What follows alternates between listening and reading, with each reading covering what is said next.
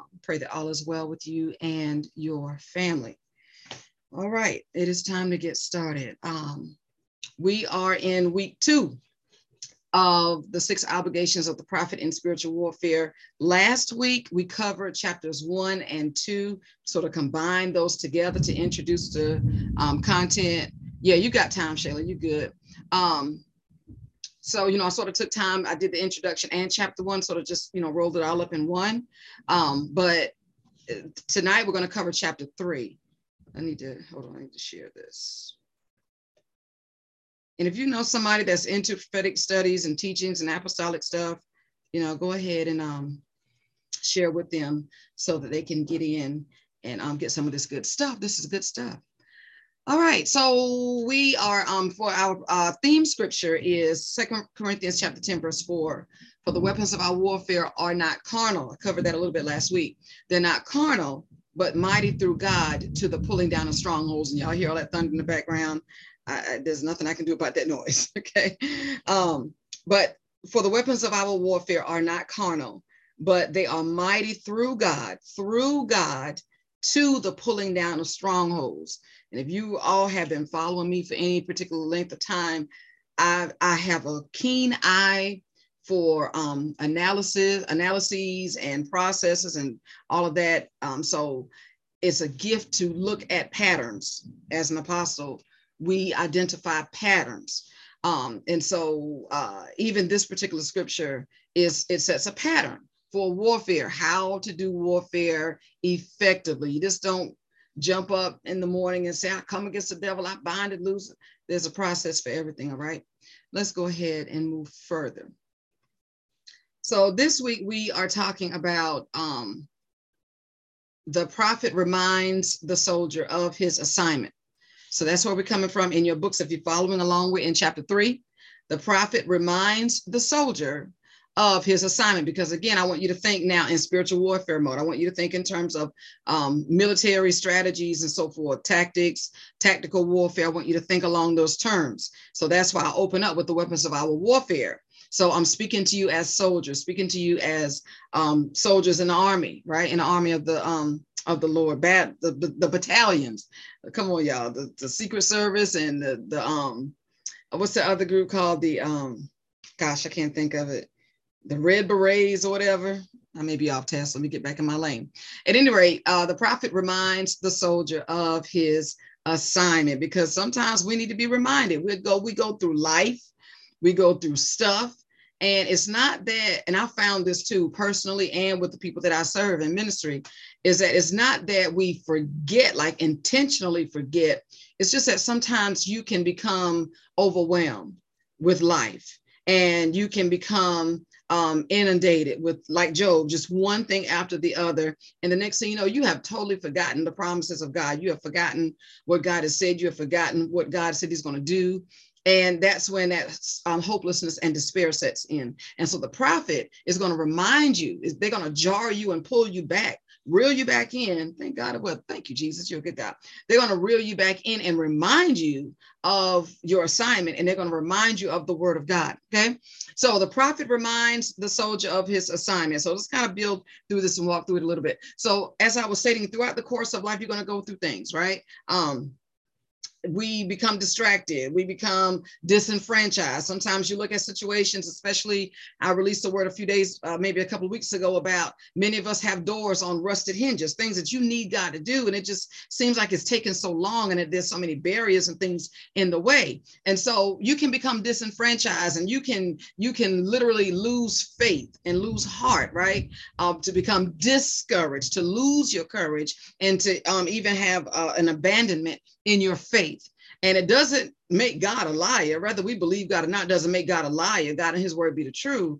But it can uh, having a faith crisis when you believe in God for something can hinder you. It can it can invite spirits to attach itself to you. It can invite spirits to attack the thing that you believe in God for. So it's, it's vitally important that you have within your realm of influence prophetic people. Now, if they're prophets, praise God.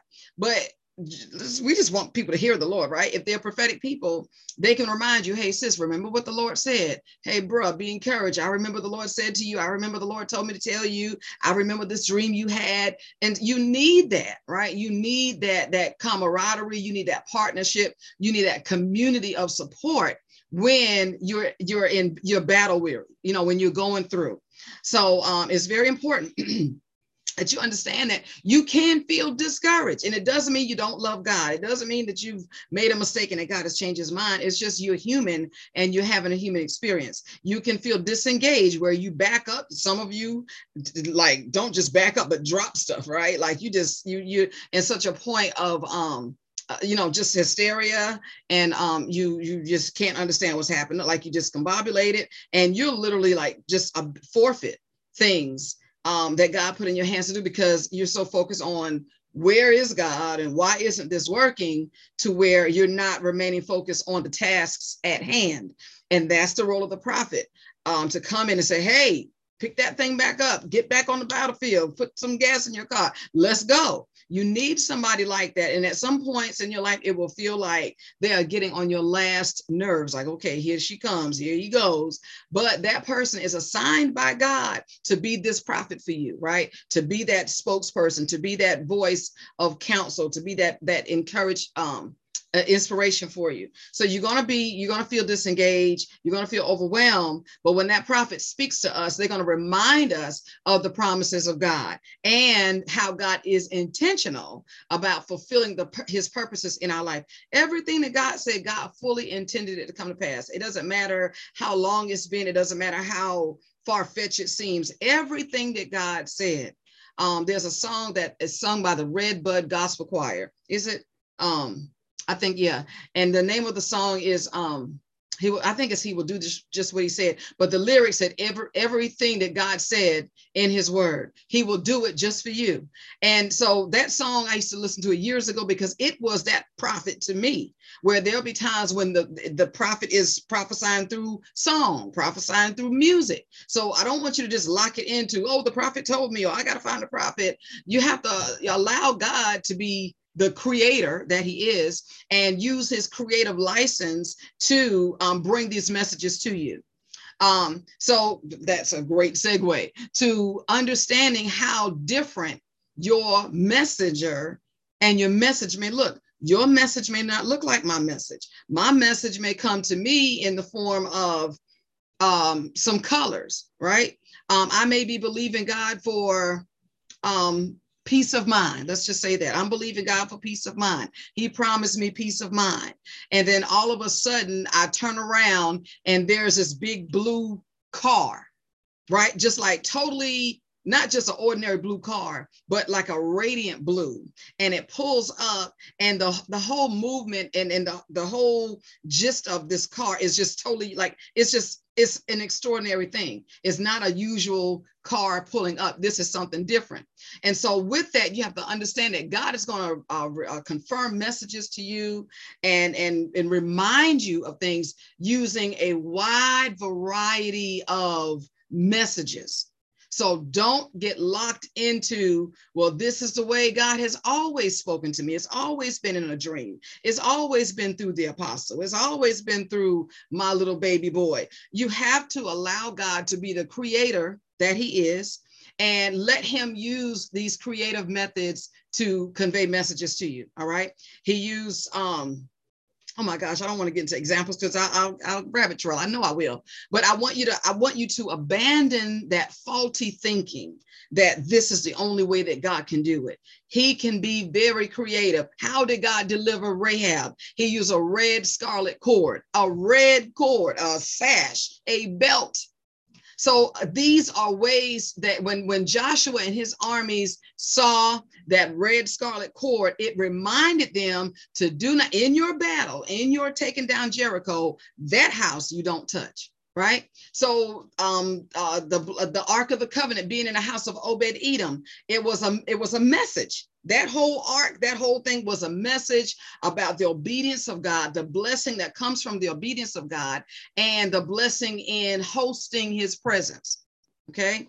So I, I want you to again. I, I, I'm tonight. I'm praying that the Holy Spirit will kind of break the frames off of some of your mindsets in terms of how God moves and who he uses and how this revelation is going to come to me. I want you to abandon the preconceived notions that you have and just let God be creative and look for God, people of God. Look for God to confirm his word, look for God to demonstrate his word in a wide variety of ways. So the message may look different. It that message may come, like I said, in a color. There have been times in my life where I have been going through discouragement. We all have been there, right? Some of you may be there right now. Pray the Lord will encourage you. But there have been times that there was a time I can think of right now that I was really going through a season of discouragement in ministry. I don't think I was to the point where I wanted to just close the doors and walk away, but I was just really, really discouraged.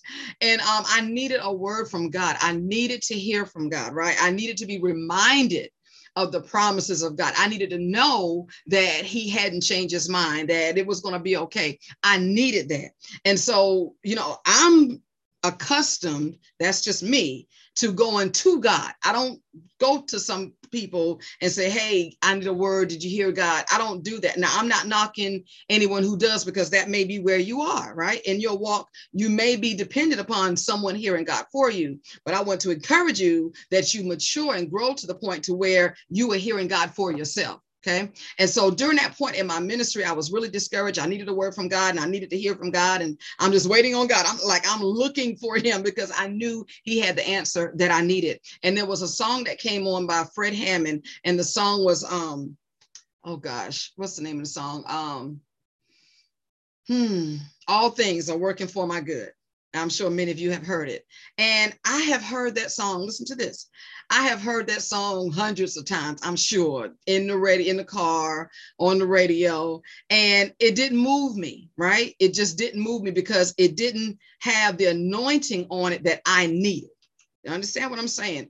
There are sometimes, and and I'm really trying y'all to, when you have like a lot of word and it's just a lot of revelations, it's really, really challenging to stay in one lane. Like I can just go all over the place. And then I'm looking at the time and I've kidnapped you for two hours, right? So, but I, I want to say this though, this is why sometimes people have different responses in worship.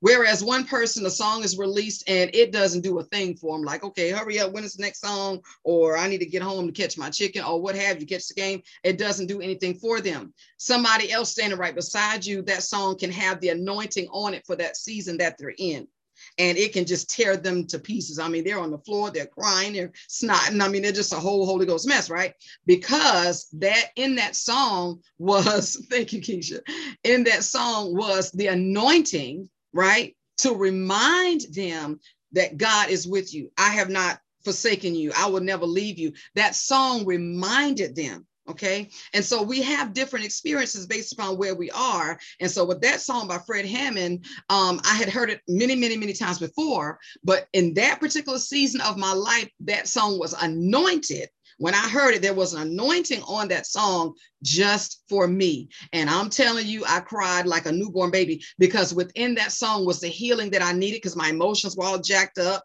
I was feeling rejection. I was feeling abandonment, all of that stuff, right? That some of y'all are feeling and you think you're the only one and you're not. Um, you know, and, and I was just, I was really in a low, um, I was in a low place emotionally, but that song was my message. It was, it was the prophet right? That song had the spirit of the prophet. And it, as Fred Hammond sung and his team sung and ministered, it brought healing to my soul. Okay. So I just want to kind of break out um, you know, when I say the prophet reminds you of your assignment, yeah, the prophet, you can have a human prophet remind you, hey, this is what God is saying. Hey, woman of God, be encouraged. Keisha, hold on. God's about to, your daughter's gonna get a full ride to school. Just be, you know, just hang in there. It's gonna be all right. Your boutique is, I mean, you know, and they'll remind you, didn't God say, didn't God say, right? And but then there other there will be other times when that word won't come like that. And if that's the way that you you prefix it and you staged that word to come like that, you're gonna miss God. You're gonna miss God. You're gonna be like those people during the time of, of Jesus's triumphal entry, and they were looking for him on a, um, a stallion, and he came on a borrowed donkey, and it was like that can't be God because it didn't come like I looked you know, like I was looking for. It. And so this is how we miss God, right? So let's be let's be very mindful of that. And then again, the messenger. So I want you to be mindful that your that the reminder of the prophetic word of the Lord can come to you in a message. It can be let me go back to what I was saying about the blue car. Um, that blue, because the, the, color blue represents peace, it rep- represents the heavenlies, represents revelation, right? So again, if I'm believing God for healing in my mind, and all of a sudden, like right after I finish praying that prayer, right? Because you watch and pray. Ooh, that's another nugget I got to give y'all real quick. Some of you are praying, but you're not watching your prayers. And so you're not cognizant of what God is doing in the midst of your prayer. You have to pray and watch, and then you have to watch and you have to pray. Don't just pray and get up and I thank you, Father, in Jesus' name, amen. And then you go on and be great. Watch your prayer, watch things shift, watch movements around you because you're going to see heaven um, manifesting itself in the earth realm to bring about that thing that you believe in God for. So watch for signs and wonders. Okay. So when I finish praying, um, you know, I'm just giving you an example. So say for instance, I'm, I'm, you know, I've got confusion. I need clarity of mind. I've got all of this stuff going on. And then all of a sudden this blue car pulls up and just like out of the blue, right? Literally out of the blue. And it just parks in front of me. Now, being that I understand prophetic revelation, I understand the protocol in the realm of the spirit to me, that's not just an ordinary blue car. To me, that is a sign that heaven has heard me. That is a sign that peace is coming, right? Because I'm going to look at that blue and the symbolism, the prophetic symbolism of that color is going to speak to me. For somebody else, it may be yellow, right? Yellow can represent the glory of God. Yellow represents joy. I've taught on that years ago um, about how to distinguish and how to um, discern between prophetic symbolisms and colors and, and animals and all that good stuff. Um, so but you what i'm saying is people of god you don't don't box god in. You gotta you know that's why jesus when he came he said repent for the kingdom of heaven is at hand. He wasn't telling people to say i'm sorry okay? Because we're to always be saying i'm sorry for things because we're human and we do dumb stuff. But there he to repent means to change your mindset or to return to the original mindset, which is the mind of Christ Jesus. Let this mind be in you that was also in Christ Jesus. That was the original mind, the Adamic mind that God gave us back in the days of Adam, the mind to create, the mind to procreate, the mind to have authority. And so when Jesus came on the scene and said, Repent, for the kingdom of heaven is at hand, it was a clarion call for the people of God to turn from all the ways of the forefathers and the customs of the land and renew your mind so that you can think the thoughts of Christ. You can uh, speak the, the language of Christ. You can understand the things of the kingdom, the language of the kingdom. And so that was what that was all about. It wasn't about say I'm sorry and oh Lord, I forgive me. Yeah, you definitely got to repent. We got to do that. But I'm talking. I mean, uh, excuse me. Um, you know, confess our faults and ask for forgiveness. But I'm talking about the mindset to repent is to have a, a, a, a um, paradigm shift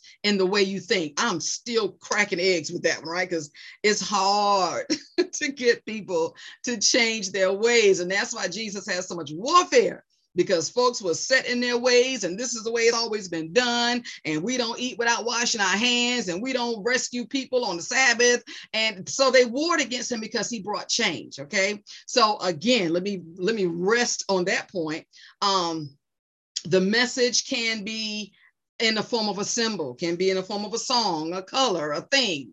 Uh, it can be in the form of a scene on a TV. I'm just saying, I, you know, it, it, it varies, guys.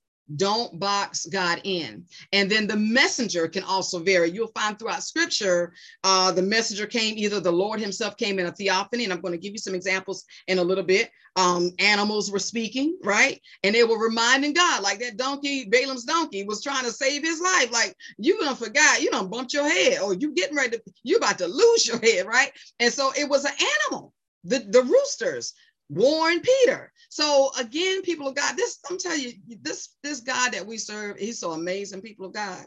You, it's just, I'm telling you, you can't, you can't, you know, the word said this, this knowledge is just too wonderful for me. I cannot attain it to. He is a he, this is we serve an amazing God. And he's not just our God, but he's our father, right? We have relationship with him.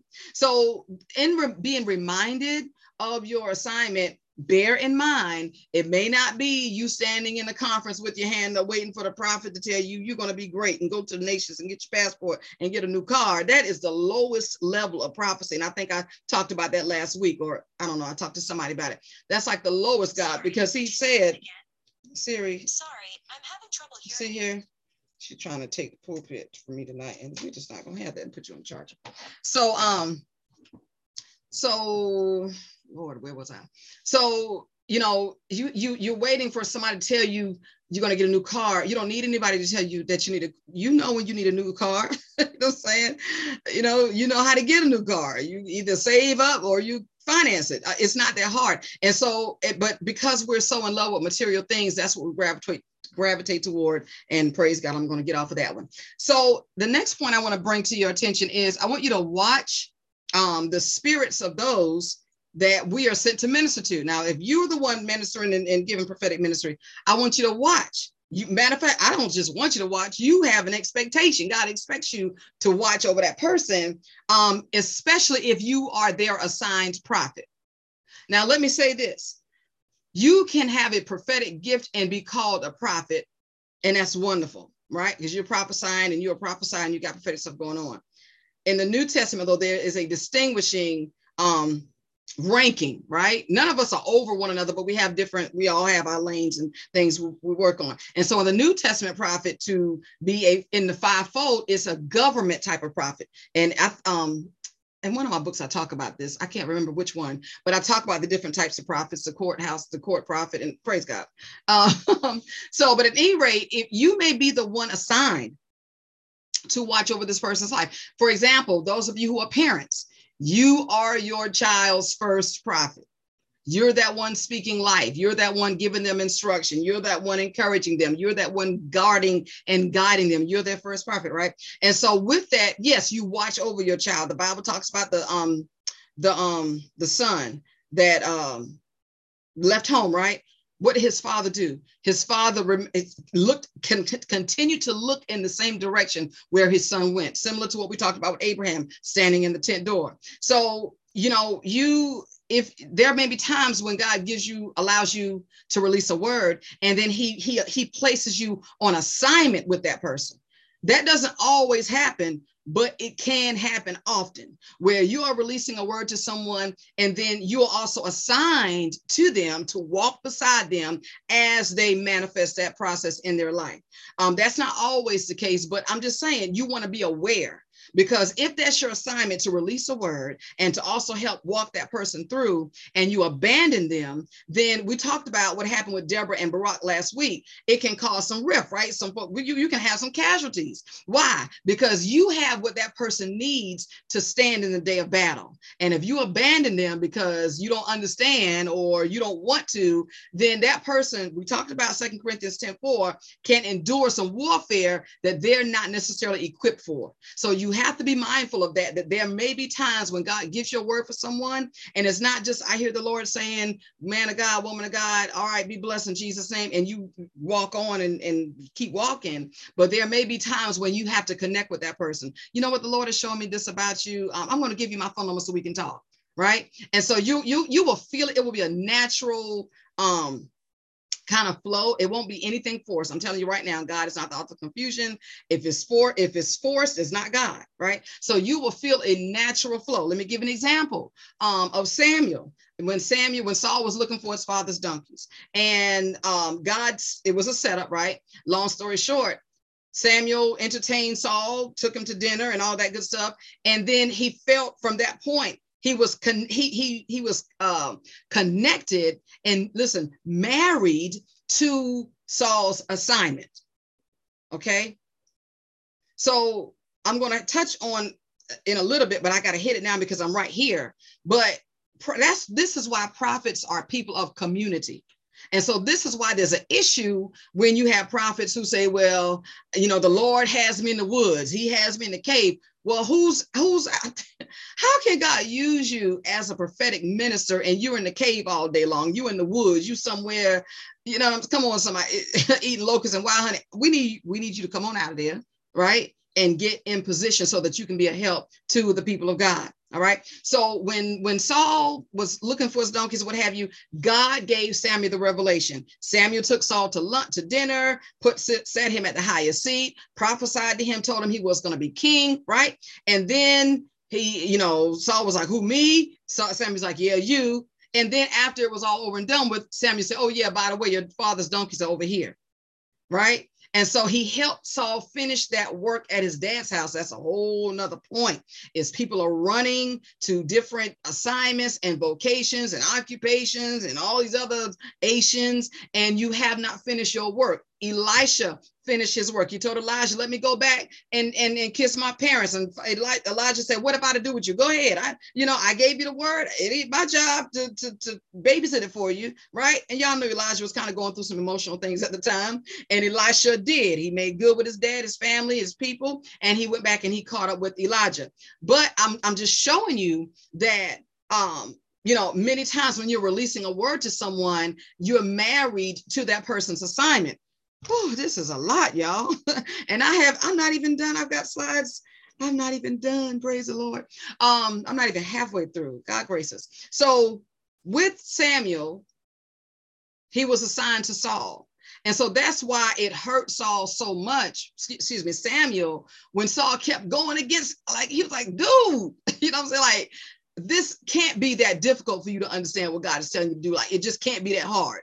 So it's like, why are you complicating something that is so simple and we do it all the time? So you will, uh, you will feel it on um, people of God. You will not feel pressed. Don't let anybody tell you the Lord say you my prophet. The Lord, no, no, uh-uh. you say that. That's not what the Lord said because there's not a check in my spirit. My belly's not leaping. It is no connection at all. It's just you wanting a friend, and that ain't what we're doing, right? So you you have to be mindful of that. For those of you who are ministering in prophetic ministry, those of you who are prophets, right? Um, whether you are um, court place prophets or, or whatever, peripheral prophets, or your government prophets. You, you need to know that. Okay. You need to know. That's why you got to study to show yourself approved. And you, I'm telling you, you need to get under some good Bible teaching because you need to know this stuff so that you can flourish and use that gift that you have effectively. So let me summarize that point. Try to move on.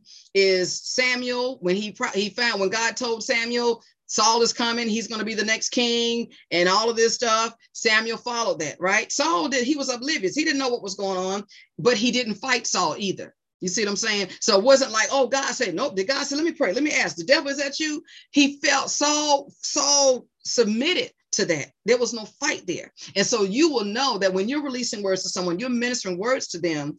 Um, and, and, and you'll feel when there's a, a, a knitting of your souls together right? Um, but check this out. This is not till death do y'all part. It's only until that assignment is finished. Do not listen to me. do not allow people to hold you in their life till Jesus comes know when that assignment is completed because this is not a buddy system that's why you got that's why you got it all that preparation all that prayer and all that deliverance and all of that stuff if you got abandonment issues or you got uh, orphan spirits and stuff you have to be careful because you'll attach to somebody and you will you will contaminate the purpose of that whole thing. And now, instead of you being in a, on assignment for them, you're buddies and pals. Y'all going out to eat. Y'all at the club. I mean, and you you've totally just you totally yeah, Michelle. It's seasonal. You have to know that right? You have to know that. And then when the season ends, it ends in peace. It's not, oh, oh, you going now? Mm, okay, all right, all right. It's not like that. You, you, that person will be mature enough to walk into what God has called them to do, and you will be released to walk towards your next thing, y'all. It's in the what Second Kings, it's in the word of God. Okay. And so what grieved Samuel is that he knew that process was not done with Saul, but Saul refused to comply. That, that's a whole nother message praise god um if you let me just say this because i can't not say it if you are on assignment in someone's life as their seasonal prophet like michelle said or you may be their leader or you may be whatever you are right that is not just cause for them to abuse you they're taking, taking, kind of like Lot and Abraham, right? They're taking, taking, taking, taking, taking. You're giving, giving, giving, giving, giving. The Lord said, an unbalanced weight is an abomination, but a just weight is his delight. And so Apostle Paul said it like this. He said, if I, he said, if you are partaking of my spiritual things, I should partake of your natural things, right? And so there should be a, a, a mutual, a mutuality there. It's not all taken, taken. And that's what Saul was doing. Saul just took, oh, come on and worship with me because he knew Samuel had the the uh, reputation and and all that pomp, and Saul wanted that because Saul was still dealing with rejection. Woo, that's a lot. So it was it, it, it, frustrated Samuel because Samuel knew what God wanted. Samuel knew what God said, and Samuel tried after try after try, and it just didn't work. It did not work. Samuel was so brokenhearted because, listen, he was truly, I hear you, Lord, he was truly committed. He was truly married to that work. You understand what I'm saying? He was truly married. If, if, oh, hmm, can I say it, Lord? You can tell whether you are in an authentic relationship, and I don't mean like I'm not talking about romantic. This is all spiritual right now, okay? You can tell whether you are in or have been in in an authentic relationship if when it when it when it dissolves prematurely right? Because Saul and Samuel's relationship dissolved prematurely. Samuel was supposed to help walk Saul out to his destiny and help him be great. Saul couldn't be great. So it was heartbreaking for him, right? And, and the reason why Samuel was hurt is because he was truly married. And there are some people who are not married to their assignments, they're dating or courting their assignments, right? They're not in it to win it. And so when the relationship prematurely dissolves, they can walk on and walk on, right? And it was the person who was tr- it's like a divorce. It's like a grief. One of my spiritual daughters talked about grief in one of our newsletters. It is a grief and you grieve over that because it was ripped away before it was time. Oh i don't know why i went and did all of that. So um so same thing happened with elijah and elisha right? Elijah went down called elisha it was mutual. Elisha said, Yeah, I'm coming, but wait a minute, right? Went back. Elijah said, What have I to do with you? But Elisha caught up. Elijah didn't have to go back and look for him. They were, it was a mutual understanding that I am submitting to submitting to you for the work that God has called me to do. And as Samuel, excuse me, as Elisha continued to submit to Elijah, then the anointing that was uh, resident upon um, Elijah, it it uh, um, Elisha received the impartation. Got a lot of names in my head, y'all. Elisha received the impartation, a double impartation. Elisha had what God gave him, right? Because he was a good steward. That's a whole nother message. God, Elisha had what God gave him as a good steward, but on top of that, he had what Elijah, and I'm just gonna say forfeited, because some of that stuff was he forfeited. Okay. But anyway, so this is why you would find the sons of the prophet saying to Elisha, Hey, you know, your father is going to be taken away from you. They recognize. Now, listen, people of God, all the prophets at all the different five schools of prophets were submitted, quote unquote, to um, Elijah.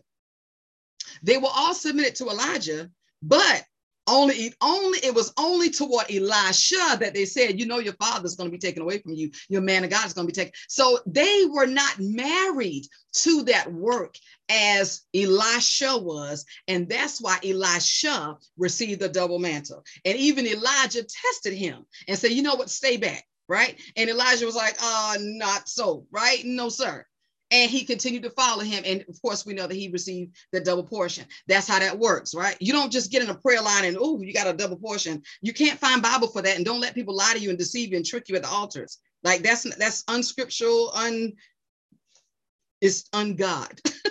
Just not just stop it. You don't do that. Okay, moving right along. So you have to watch the spirits. If you're that one that's sent to be on assignment in somebody's life. Your job is to watch over them. Okay. That's your job until they step, like the Bible says, until they reach the fullness of Christ, right? Until they grow, until they mature, until they can get off the training wheels and off the, the handlebars and they can do their own thing. Then you can be released to go and minister to your next person or what have you. That's if you're in that, you know, the more mature saints and your God is assigning you to someone. Now, if you're that person to whom somebody has been assigned, your job is to let them do their job. Can the church say amen? Your job is to let them do their job. What did the Bible say? I think it's Hebrews 13, 17. Uh, honor those that are over you in the Lord so they can do it with joy and not with grief because it will not be what profitable for you. It was not profitable for Samuel to report to God what Saul did. It grieved him. It grieved him, people of God. So it was not profitable. As and, and on the other hand, uh, it was profitable for Elijah and Elisha. The chariots came and they said, "Whoa, here comes the the um cha- the um chariots of Israel and the horses or whatever." And the glory God that's so beautiful. God coordinated the whole thing. That brother pick up that mantle, hit the waters, and say, Where is the God of Elijah? And the seas begin to part. Oh, I feel the presence of God. Why? Because he endured the process, y'all. He he he submitted to the process even though people were trying to discourage him. Oh, you know, he's going to lead today. He said, shut up. I mean, let me tell you, I got to go back and read this and look at the emotions that Elijah, Elisha had. And can I just say this as a behaviorist that you can tell Elisha was feeling, he was grieving even before Elijah left. Oh God, I feel you, Jesus. Oh, this is good, y'all. The anointing, I'm telling you, my face is on fire. Like I can feel, I can feel the power, the fire of God on my face. But you can tell that Elisha was battling inwardly, you know, some some something. he was dealing with something. You understand this. Let's put meat on the bones with Elisha for a minute, okay? And and and understand this man left everything. He was a, a, a well-to-do, well-off business. He was plowing 12 yoke. Come on, somebody, 12 yoke oxen. He was very well off. He had a loving, close-knit nuclear family and he abandoned that. Follow where, where, where we're going. I mean, I'm I'm so on fire, y'all. I'm sweating. He the, he he abandoned that for the work. Somebody else is going to catch this. And then once he commits to the work, listen, he's serving a man who's grumpy, he's tired, and he's ready to go home and be with Jesus. But he understands, kind of like Ruth and Naomi, he understands that no matter how much this man offends me, because there was some offense in that. If you see how Elijah talked to Elisha, so even as a prophet, you got to watch. Oh boy, even as a prophet, you have to watch your emotions. I know I do all the time. That's why I just get quiet. Like, please, just don't nobody talk to me, right? Because you know and, and, and when we get to our August um, study or September, the burden of prophetic ministry, when you talk about the burden that prophets carry, you know, boy, that's something. Anyway, Elisha was battling his own emotional stuff from abandoning his family. Never, he never saw them again. Okay, let's just say that he never saw his family again. And here he is submitting to a man who's ready to go home be with Jesus. He's sick of the sons of the prophets because obviously none of them were committed to the work wholeheartedly. That's why he had to go outside the circle and find Elisha. Hello, somebody. If they were the ones that, thank you, thank you, thank you, Michelle. If they were the ones that, if they had it in them to carry that work that Elijah had, why would God send Elijah all the way to Elisha's house and and and and and make this man close his business, leave his family? This is what I'm trying to tell y'all. So you have to understand the sacrifices that Elisha um paid. Elisha paid the sacrifice to follow Elijah. He, I mean, he left everything behind to follow this assignment. And so even in that, he was serving. And Elijah, by this time, he, he's he's you know he's going through some stuff. He, come on, he battled the real Jezebel, not the spirit of Jezebel. The real Jezebel, okay, the flesh and blood version.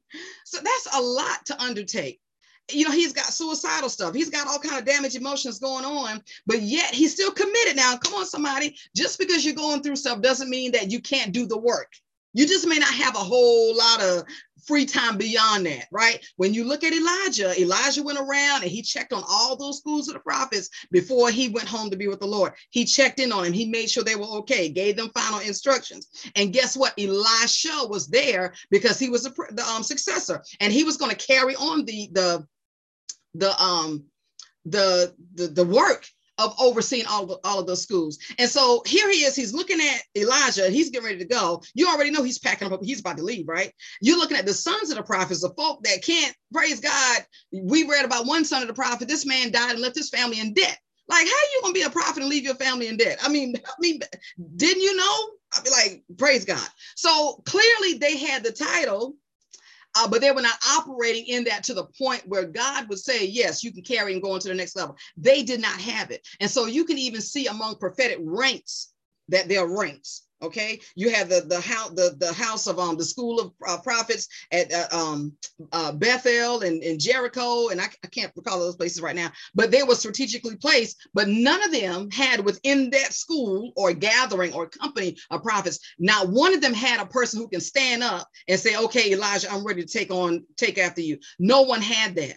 So I want you to put that on for size too. I want you to understand what was going on with Elijah. You mean to tell me I spent all this time teaching y'all, training y'all, and I got to go down this road and find a man to follow me, and he's got to go kiss his daddy. You know what I'm saying?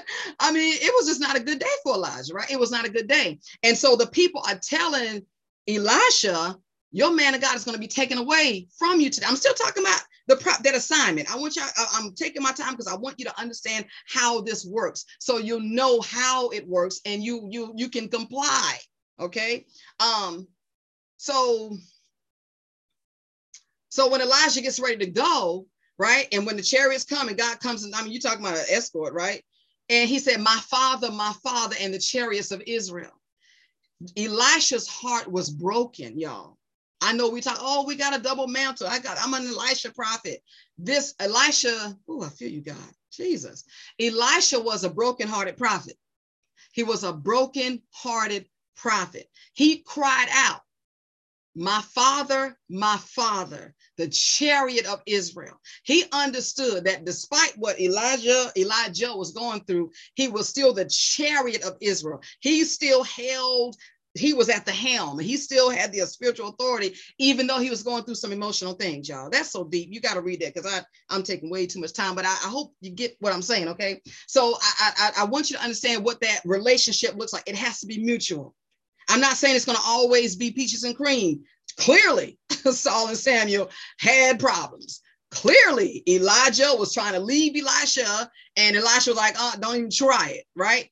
So there it, it wasn't all um you know unity and all of that stuff. And so you got to come on y'all. You got to understand that even in churchdom you're to have disagreements and misunderstanding that we're just humans we, we're human. It, it just, it happens. No two people get along all the time on everything.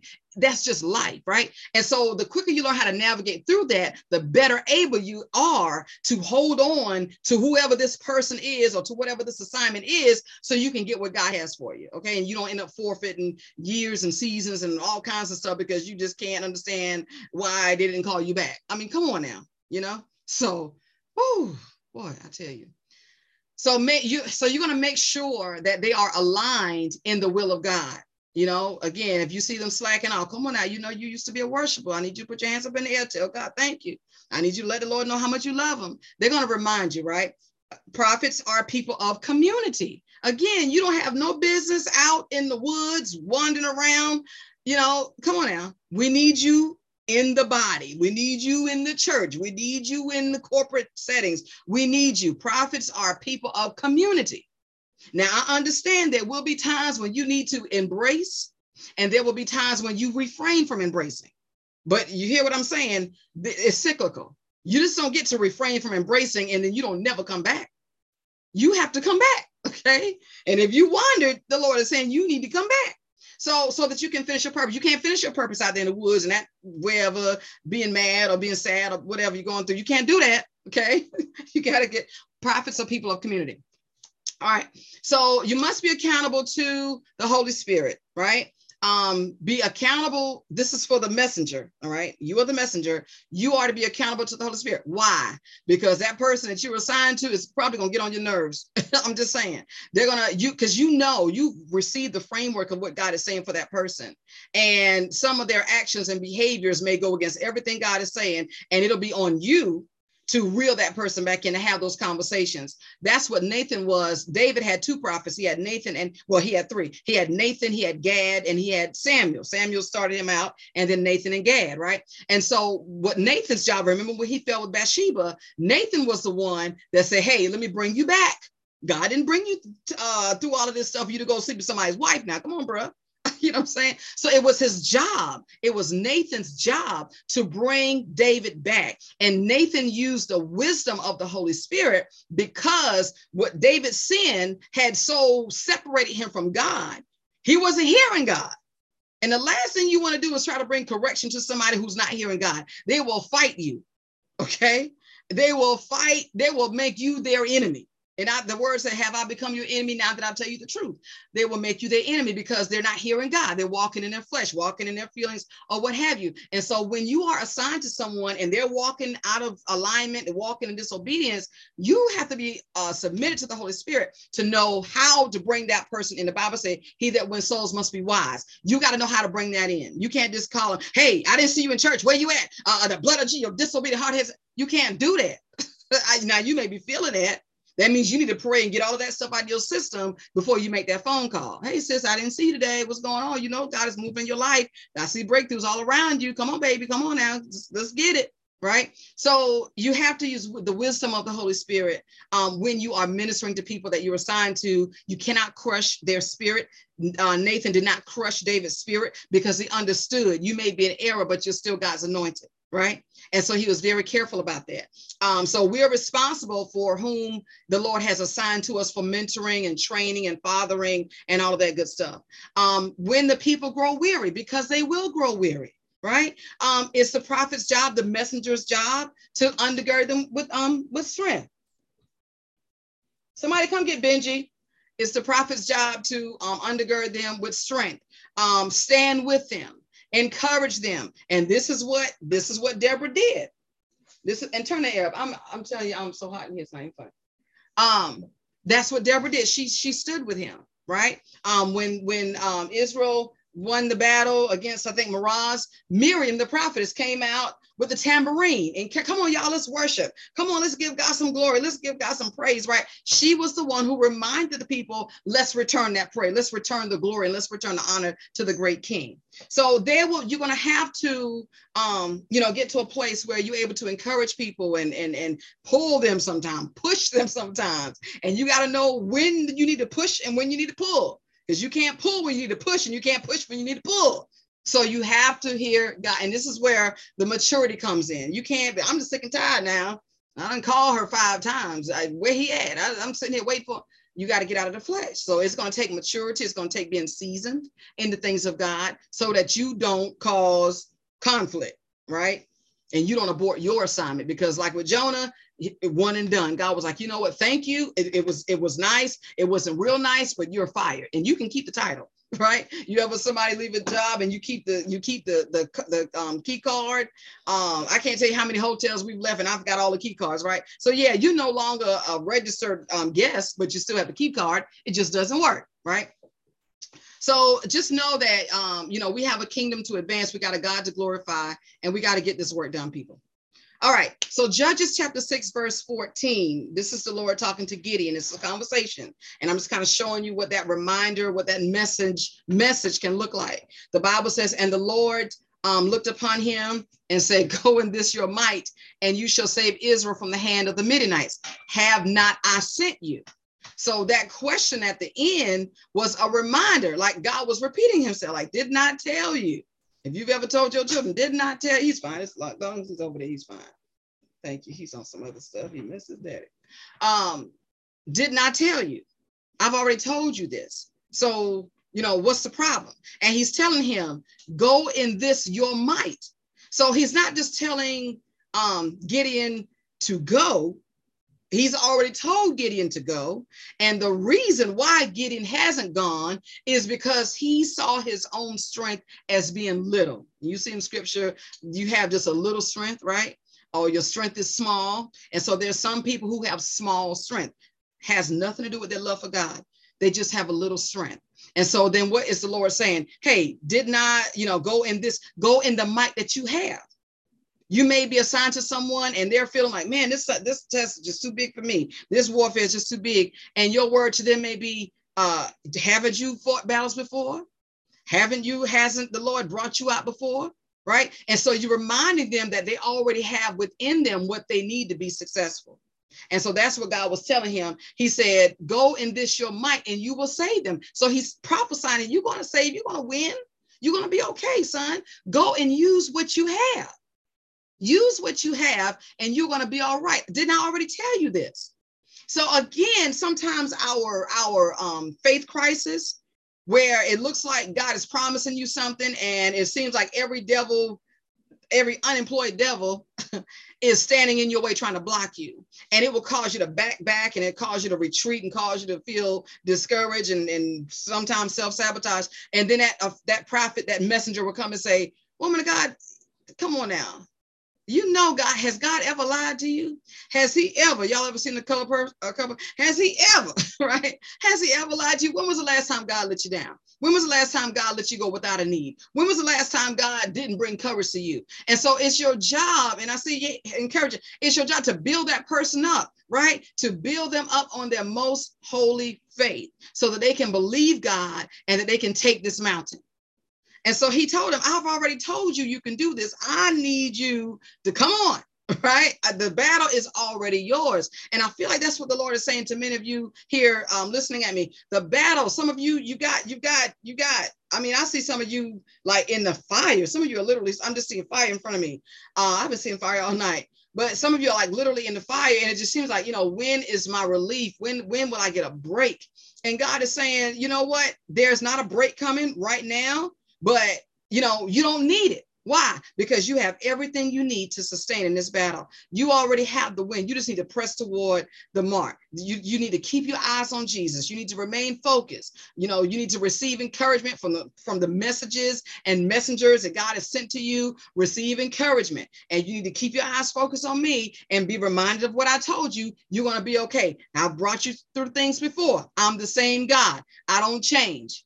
Right? I am with you. If I have promised you this mountain, I'm going to give you this mountain. If I promise you this Canaan, this land of promise, I'm going to do what I said. Am I a man that I can lie? Am I the son of man that I should repent? My words don't change. So we have to be reminded. Yes, the warfare is going to be strong, but it's mighty what? Through God on your own, you cannot win. You cannot fight. You will fall by the wayside. But through the power of God and through the might of the Holy Spirit, you will win. It has already been established. God has established that promise for you upon the floods.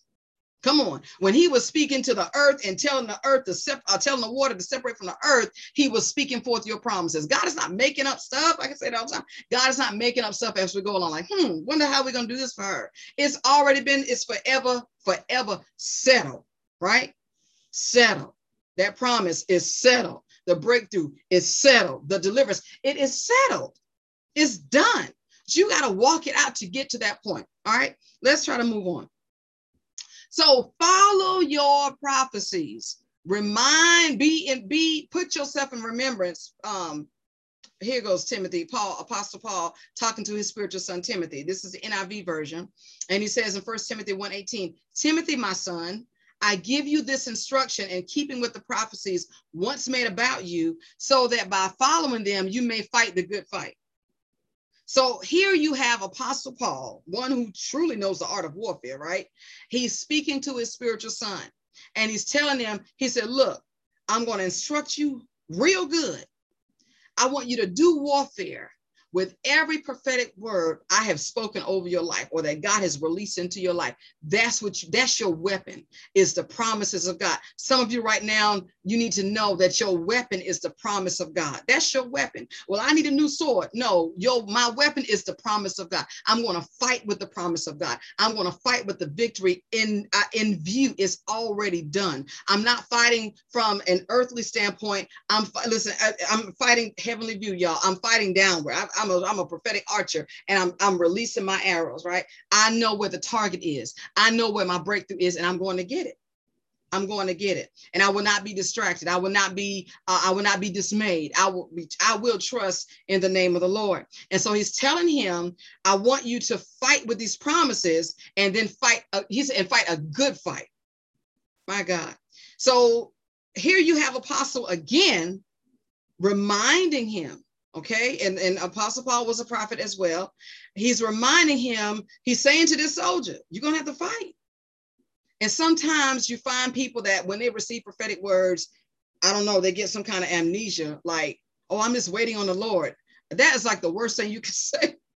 like, what do you mean waiting? Like waiting, like standing still waiting? Because the waiting in Isaiah chapter 40 is a serving kind of waiting. It's not the same thing, right? So um, you know, what are you doing while you wait? Like, what is that? What does your wait look like?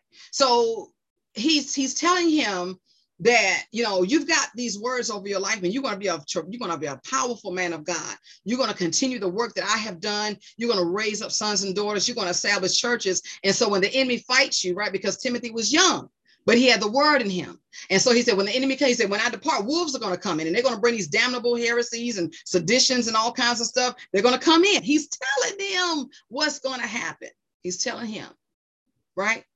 But he said, look, you're going to be strong. You're going to be courageous and you're going to be a chief, you're a great apostle. You're going to raise up sons and daughters. You're going to plant churches. You're going to, you know, you're going to preach to to foreign nations, and you, and you kings are going to bow down before you and accept Jesus Christ. I mean, he's building him up, and he's saying to him, "Don't get focused on the warfare. Focus on the promise. Fight with the promise in mind." So he's telling the emerging apostle, keep the prophecies given to him. Um, apostle uh, paul was timothy's father in the faith. And listen remember i talked about that mutual thing going on? It was it was timothy's assignment to submit to apostle paul as it was apostle paul's assignment to cover mentor train father encourage edify equip raise up timothy. It worked together. It's not one person doing all the pouring and and oh thank you. And you run. It doesn't work like that. It i like the way william murphy says he said it, it, it works. He said it only works when we do it together I love that. It work. It only works when we do it together. So he was a father to him, and it was his responsibility to keep Timothy reminded. And so that's what sometimes these fathers and these mentors, and father is non-gender. Okay, it just means that you can um, um, um reproduce sons at the covenant. And so you know, it's it's your job to say, look, I you know, I God is not done with you yet. I know you're going through a season of, of, of conflict right now, but you know, receive healing, receive strength Remember what God said. And, and, and they won't let you get a pass. And that's why I said earlier that sometimes it may be some friction between because you're like, I just want to just leave me alone, right? Just leave me alone. Let me just get in my bed and cry. Let me turn everything off. I'm getting off social media. And you just want to have that whole pity party thing. And that prophet is like, You done? right it was kind of like how how the lord did um elijah on the mountain he's like i'm the only one left and you know and, and and they seek my life to kill me and the lord was like go and anoint, uh, go get Jehu, and then I want you to go get like the Lord didn't even respond to um to to Elijah. I'm not saying he didn't hear him, he heard him, but that's irrelevant. Like those are your feelings. Like you will always have feelings, right? We're not trying to preach to your feelings. Um, feelings are fluid, they change. So I'm not trying to, I'm not, I'm trying to deal with your spirit.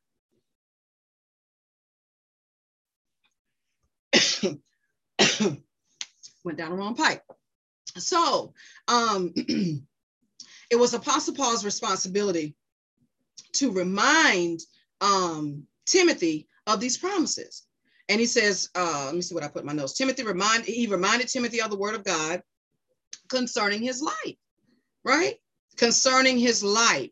Don't forget what God has told you. Don't forget. Don't forget what God has told you. He didn't want him to be absent-minded because remember what I said in the beginning. Sometimes just going through trials in life, you just you just forget, right? You just it's an omission. It's it's it's an omission where you just it just kind of fades into the into the back somewhere, back porch of your mind, and somebody has to come back and remind you, hey, you know, you forgot what, about what God said, you know. I was there. I heard it when the Lord said, oh, I remember the dream you called me, you told me, and you were so excited that this was happening in your family and this would break through in your business. And now, you know, what's going on with you? Like, I don't see none of that joy. What's happening? And that they're just holding you accountable for what they know that um, God is speaking into your life. All right. Wrapping on up, you good people. Um, the Father will only assign to you as you prove to Him um, your capacity to stretch out and reach others for him. And that's kind of that's a long sentence. So I'm going to say it again. But the Father will only assign to you as you prove to him your capacity, right? That's why the Bible says make full proof of your ministry. Full proof does not mean just preaching. Okay, so much more to ministry than preaching. Um, but the Father will assign to you as you have the capacity. Remember the Holy Ghost, and I mean in um, First Corinthians 13, I think the Bible says, and the Holy Spirit divides severally as He will, as He knows each person's capacity, as He knows what our limitations are, right? And so that's what God will grace us with. And so, say for instance, with Samuel, check this out, y'all. This is real good. It's gonna bless you. And we get ready wrap it up. The Lord saw how Samuel was um, so intent on getting Saul to the finish line, even to the point when Saul said, Turn with me. Listen, do y'all remember what this happened? Right? When Saul said, Turn with me and worship, Saul, Samuel was hot. I mean, he was really, he had to go and kill the eight, the um Agag had to cut, cut the man's head off. Like, I didn't come here to do this. But he had to go and he had to finish, listen to me. Samuel had to finish the work that Saul didn't do because God is not changing his mind. If you don't do it, somebody's going to do it. And so Samuel, taking responsibility for his his protege, says, "You know what? Just sit down. I got it. I'll do it. Just I'll do it, right? Because it's got to be done, and this is what God wants done, and I'm not trying to have those problems." And so Samuel went and got the work done. When Samuel got done, Saul was like, "Oh well, you know the people wanted it, and come and worship with me." Because now shame, the folks found out that that uh, Samuel finished the the battle, and so shame set in with Saul. And so what did Saul say? Come and worship with me. Samuel was like, "No." But he did. He went and worship with them, right? And so, but what happened? I forget the conversation. Saul ripped um, Samuel's mantle. That happens, y'all. That's a that's a book right there when the person you serve rip, rip your mantle. That was a pain. The Bible says Samuel was grieved. You got to read that because, again, he was invested in Saul, even though Saul was a hothead and a whole hot mess, a whole bundle of damage emotions, like a whole bundle of damage emotions. But Samuel was committed to that work. And then you got to look at it like this this was really his first big prophetic assignment. You know what I'm saying? That was his big prophetic. The king, you get to anoint the king. That was kind of like a big thing. And so sometimes it can look like I failed. I don't know who I'm talking to, but sometimes when you have been assigned to someone and you know what God told you, Samuel knew what God told him, Elijah knew what God told him, and different ones knew what God told him, even with Elisha and Gehazi. That's a whole nother message. My God. Elisha tried and tried and tried with Gehazi. Gehazi just would not get it right. He just would not get it right. And so, but with Samuel, uh, he was so invested, he was hurt. It hurt him because he felt like I failed. And then if you look into Samuel's life, he didn't have a good relationship with his own sons. That's a whole nother message, y'all. Woo, boy, oh boy, oh boy. This is loaded. This stuff is loaded.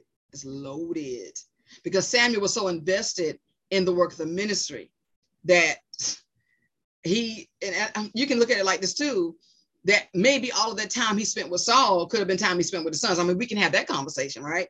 Maybe the time that he should have spent investing in his son, uh, um, the time that he spent with Saul should have been spent with his sons because his sons committed great sin. And so you got to think about that. I've got, I'm just saying, put yourself in Samuel's shoes for a minute. Uh, you've got your own children that are not doing well at all.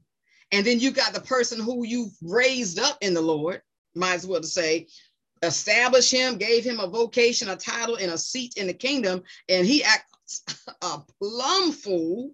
So it can almost cause you to feel like, man, maybe it's me. And so sometimes you can have those negative emotions when you're assigned to someone and they don't fulfill their assignment. Be just be mindful that you don't own that stuff that other people do. Be mindful. Don't own what other folks have done or haven't done. That's not you. And that's why the Lord encouraged Samuel. He said, You know what? Don't worry about it, son. I want you to go down to Jesse's house and I want you to anoint the king. And so, what I'm saying here is your ministry has to be proven, people of God. Who am I talking to? Your ministry has to be proven. And so there will be times you're going to have some negative experiences in ministry. I can put both hands and feet up, right? You're going to have some very negative experiences in ministry. You're going to have some very hurtful experiences in the ministry, but you don't get to throw in the towel and say, well, that's it. I'm uh, y'all on your own. You can't do that. Because there's still a David out there in the, in the field that's waiting for you because won't nobody else see who they are. But God gifted you and anointed you to be able to identify it, and you'll be able to tap into it and raise that person up to be everything God called them to be. But if you allow the pain of a relationship that has gone wrong to shut you down and lock you down, and now I don't trust, that's why I don't trust nobody. That's why I don't deal with nobody. That's why I don't go to church. Well, now who are you really hurting? Because do you think anybody? I'm just saying, you know, I love y'all, right? But here we go. You know, nobody's missing you. I, I, know that sounds hard. I'm sorry, but I'm not sorry. What I'm saying is, when you do that, who's missing you? Who are who are you hurting? When you say, "That's it, I'm done. I'm out of here." Guess what? Everybody else picks up and they move on. When Saul got fired, David got hired. I mean, you, you see what I'm saying? And so sometimes we it Y'all, whoo, do you hear the you hear the Lord tonight? The Lord is speaking to his people. You know, sometimes we take that, we we allow these hurts and things to kind of super rule um what God has told us to do, and then I, I forget it. I ain't doing nothing. Who are you hurting? Like, don't you know the work is still going to get done? Somebody else is going to do it. They may not do it like you, but it's going to get done. You only hurt yourself, right?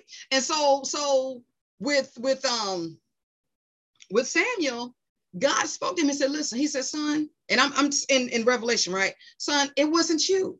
And sometimes I know, I know God has had had many conversations with me, like, daughter, it wasn't you. You've done, you about like Jesus. I done sung, I done danced, I made bologna cheese sandwiches.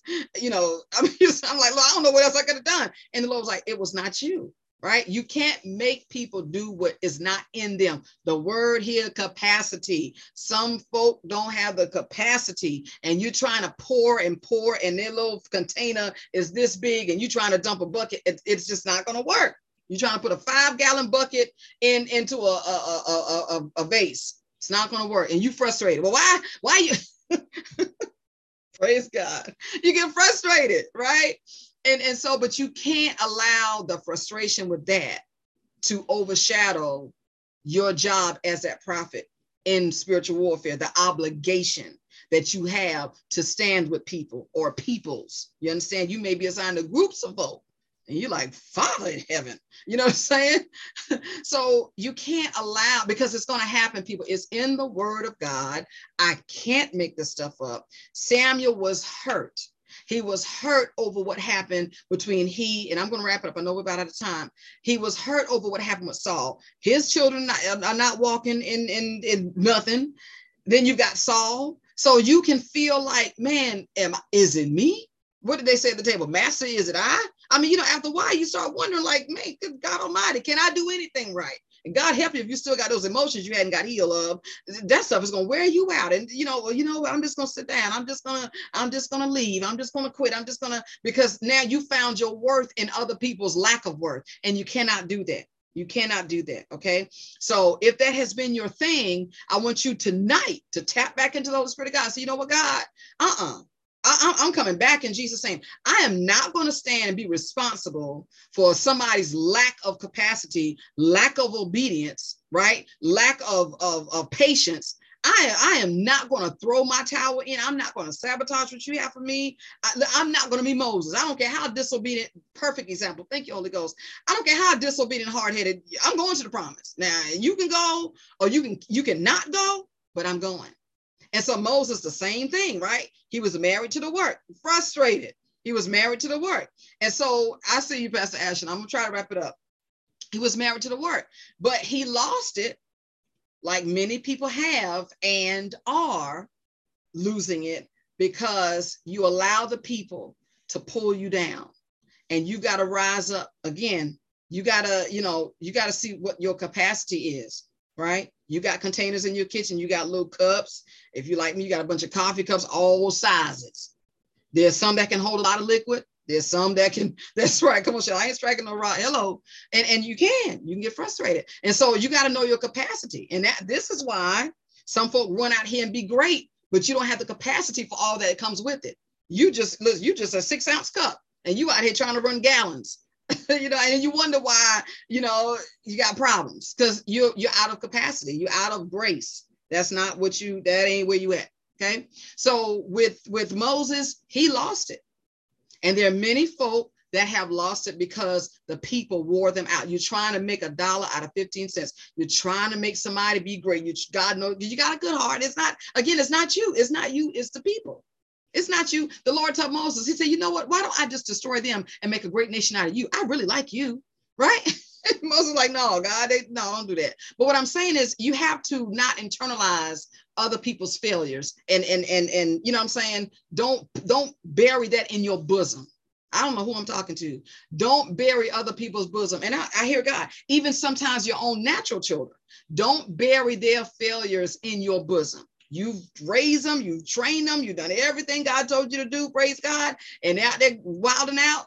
Lord, I commit them to you, Father. Chastise them because you love them, just don't kill them. learn how to pray. Oh, learn how to pray, honey. So, so wrapping up this good old gospel message tonight, um, you're gonna you're gonna have to prove your capacity. Okay, you're gonna have to prove your capacity. Samuel proved his capacity, and even though it didn't work out with Saul, it worked out with David. And then by the time Samuel passed away, Nathan and Gad stepped up because you're gonna have those accountability partners. That's why you can't be in the woods all your life. You come on out the woods, find your accountability person, your messenger, or who your whoever, so you can do what God's put in you to do. It's just that simple. Okay. Um, so Samuel did. He did a he he proved to God, this boy hurt me.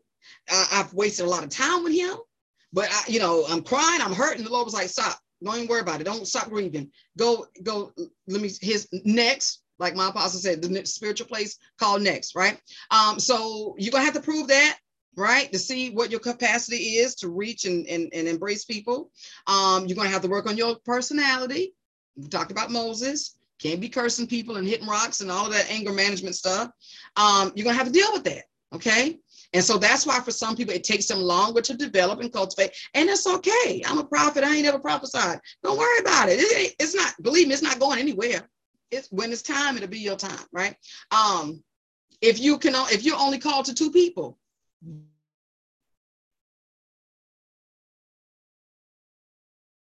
share it again. All right. I don't know if you all are still there or not, but something terrible just happened with me. Um, but at any rate, yeah, we're going to wrap this up. Um, know what your assignment is, work on your capacity, okay? And then um, let God finish the work. Let God finish the work. And if one thing doesn't work out with one person, God's got plenty. He said the harvest is plentiful, but the labors are few. God has plenty of folk that you can go and minister to. All right. So my last scripture, Apostle Peter says, I stir up, stir up your pure minds by remembrance. God wants you to remember the things that he has spoken concerning you. Don't forget. It's dangerous to forget, right? What God has promised you. Um, you're going to have things in life that kind of preoccupy you, but God will place people in your life to remind you and bring you, bring you back in. So you're going to be good. All right, people of God. We have enjoyed um, this uh, teaching lesson tonight. I know I have. And this is the time to give. And, and so as you're giving, we just bless God for the seed that is being sown into the kingdom. And um, we know that God is going to bless you, God is going to reward you. Um, God honors seed principle. Okay. And so um, we don't have to beg. We don't have to beg. We just have to obey. Just obey the principle. That's it. Just obey the principle, and it works. And so we just bless each and every giver um, tonight, and we thank you for um, just sowing into the ministry so that we can um, continue to do what God has called us to do without stress or you know worrying or anything like that. Um, we're going to continue this chapter four next week, and um, again, for those of you that's just that are just coming on, um, we're going to have to we're to get we're to be in August with this one because there's a lot. You saw what happened tonight, right? So there's a lot with it, and we're not going to rush through. We're going to take our time and let the Holy Spirit speak to us. So, Father, we love you tonight, God. You are just awesome and amazing. Thank you for the time of fellowship. Thank you, Father, for the words of instruction, the words of wisdom. Somebody said the Lord is cutting.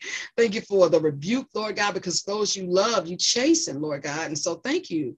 Um, thank you for just reminding us, God, that you have not forgotten about us. Thank you for reminding us that you have not changed your mind, Lord God. And for those that have have have um, uh, forfeited their works and their assignments, God, I pray, I pray this message will be the hook in their job to draw them back in, Lord God, to do to finish the work so that they can hear you say, Well done, so that they can pay it forward and help raise somebody else up, God, and give impartations and wisdom and things, Lord God, in the name of Jesus, Lord. Don't let them be weary in well doing.